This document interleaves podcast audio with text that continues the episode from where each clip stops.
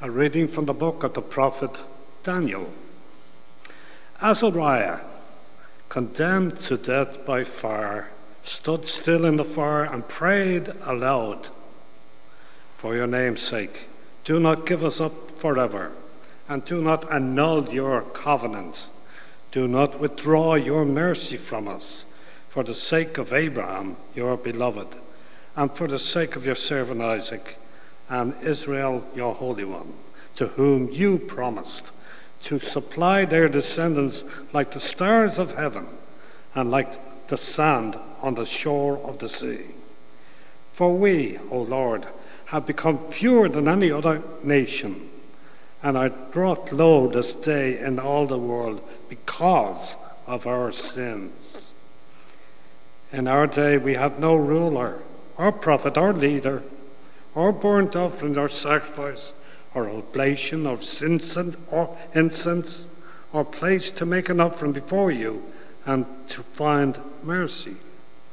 Yet, with a contrite heart and a humble spirit, may we be accepted, as though it were with burnt offerings of rams, bulls, or with tens of thousands of fat lambs.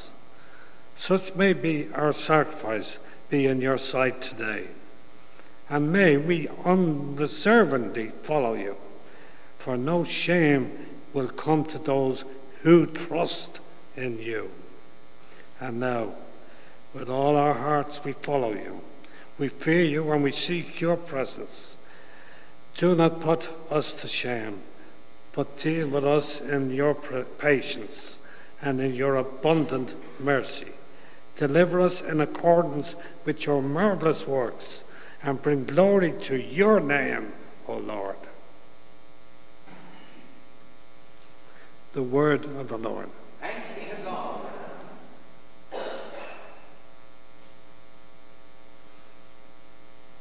Remember your mercies, O Lord. Remember your mercies. Make me to know your ways, O Lord. Teach me your paths.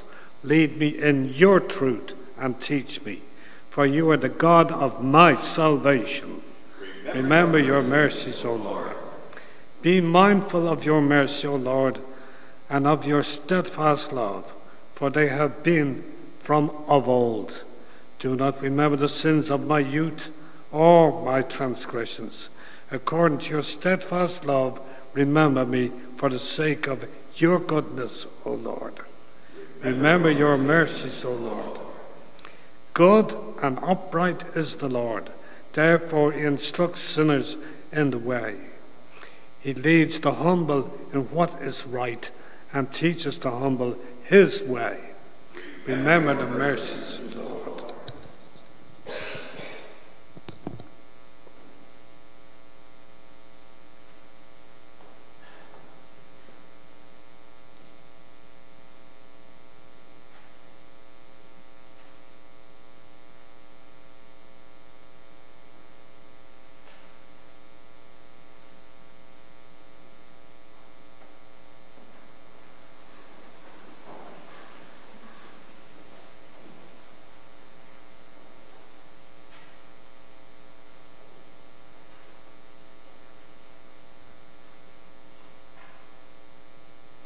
Praise to you, Lord, King of eternal glory. Praise to you, Lord, King of eternal glory. With all your heart turn to me, for I am tender and compassionate. Praise to you, Lord, King of eternal glory.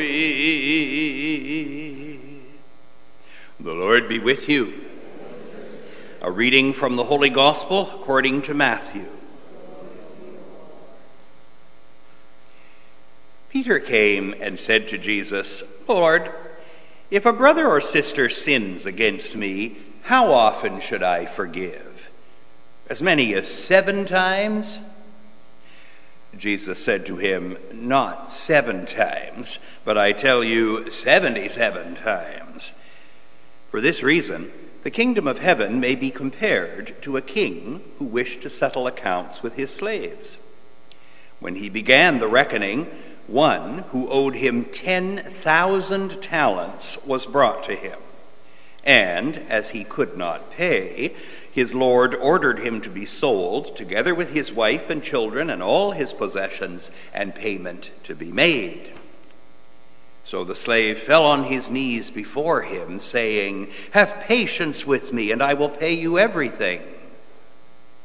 And out of pity, the lord of that slave released him and forgave him the debt. But that same slave, as he went out, came upon one of his fellow slaves who owed him a hundred denarii. And seizing him by the throat, he said, "Pay what you owe."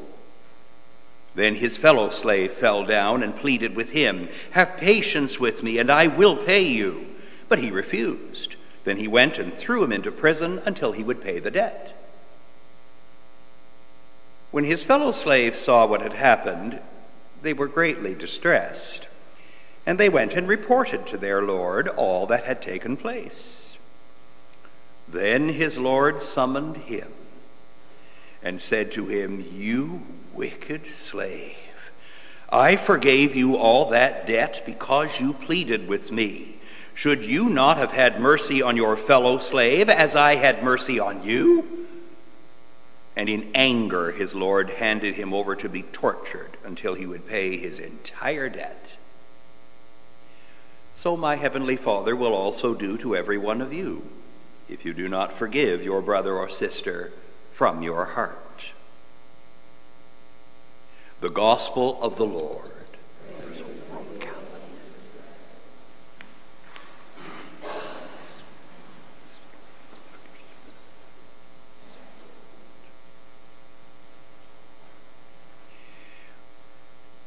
We should, of course, not be surprised to hear a gospel such as this in the middle of Lent, as another inducement to us to repair many aspects of our own lives and souls that are often in disarray because of resentment and unforgiveness.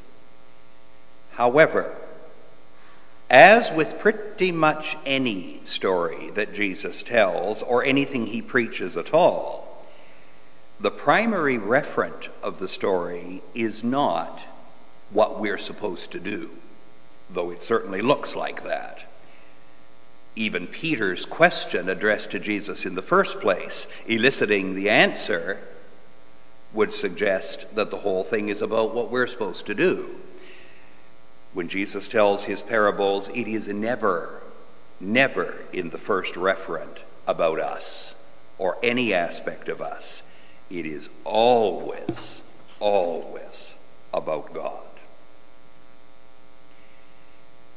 The key to really understanding what lies underneath everything that is said in that story is what we hear in our first reading today.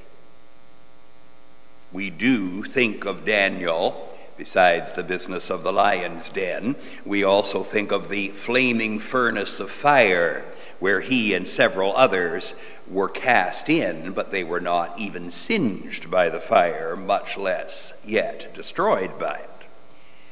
Azariah, condemned to death by fire, is not an evil person, quite the opposite. And yet, in the fiery furnace, he prays on behalf of the entire community of Israel, speaking in its name to express sorrow for sinfulness, sorrow for so much that has been done wrong and wickedly. And then as he comes to the end of the prayer and pledges that we with all our heart will follow you and seek your presence, then come these incredibly important words. "Do not put us to shame, but deal with us in your patience and in your abundant mercy." This is not a request that God might somehow develop all of a sudden patience and abundant mercy. It's a recognition that patience and abundant mercy is the very nature of God, that that's what God is all about. It is calling on that patience and abundant mercy in order that a broken people may be healed. And these are words that are coming out of the mouth of a righteous person. What about us, who are far from being righteous?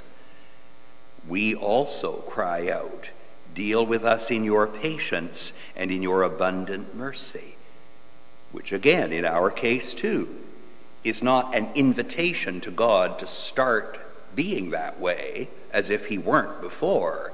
It is calling on what we recognize is the very nature of God, his patience and his abundant mercy. This is the point of Jesus' parable. Our God is filled with that patience and abundant mercy. It is the very way in which he treats us, casting as far as the east is from the west all our transgressions and sins. Now, on that basis, you go to the next step, which is that we are called upon to become just like him. If we truly desire to have communion with God, we must become more and more like him, manifesting in our own situation that very same patience and mercy, recognizing, of course, that we falter and we stumble and we are weak and it's very difficult for us to do it. Of course, that's all recognized, but also recognizing, as our opening hymn made clear, that the debts that others owe to us are pretty trivial by comparison with the debts that we owe to God. And if he is merciful, then why should we find it illogical that we're called upon to be merciful too? So it really is, in the end, all about developing a profounder relationship with this God, which will enable us to do what seems impossible. And we really do have to admit that it's difficult to say in the Our Father, forgive us our trespasses as we forgive those who trespass against us, if we have no intention of striving to grow in what that means as a gift from God, the merciful one. So we pray for the grace to go there with Jesus, who gave himself up completely and whose cross in blazing light reveals a truth that we really don't stop and think about very much. We owe him everything.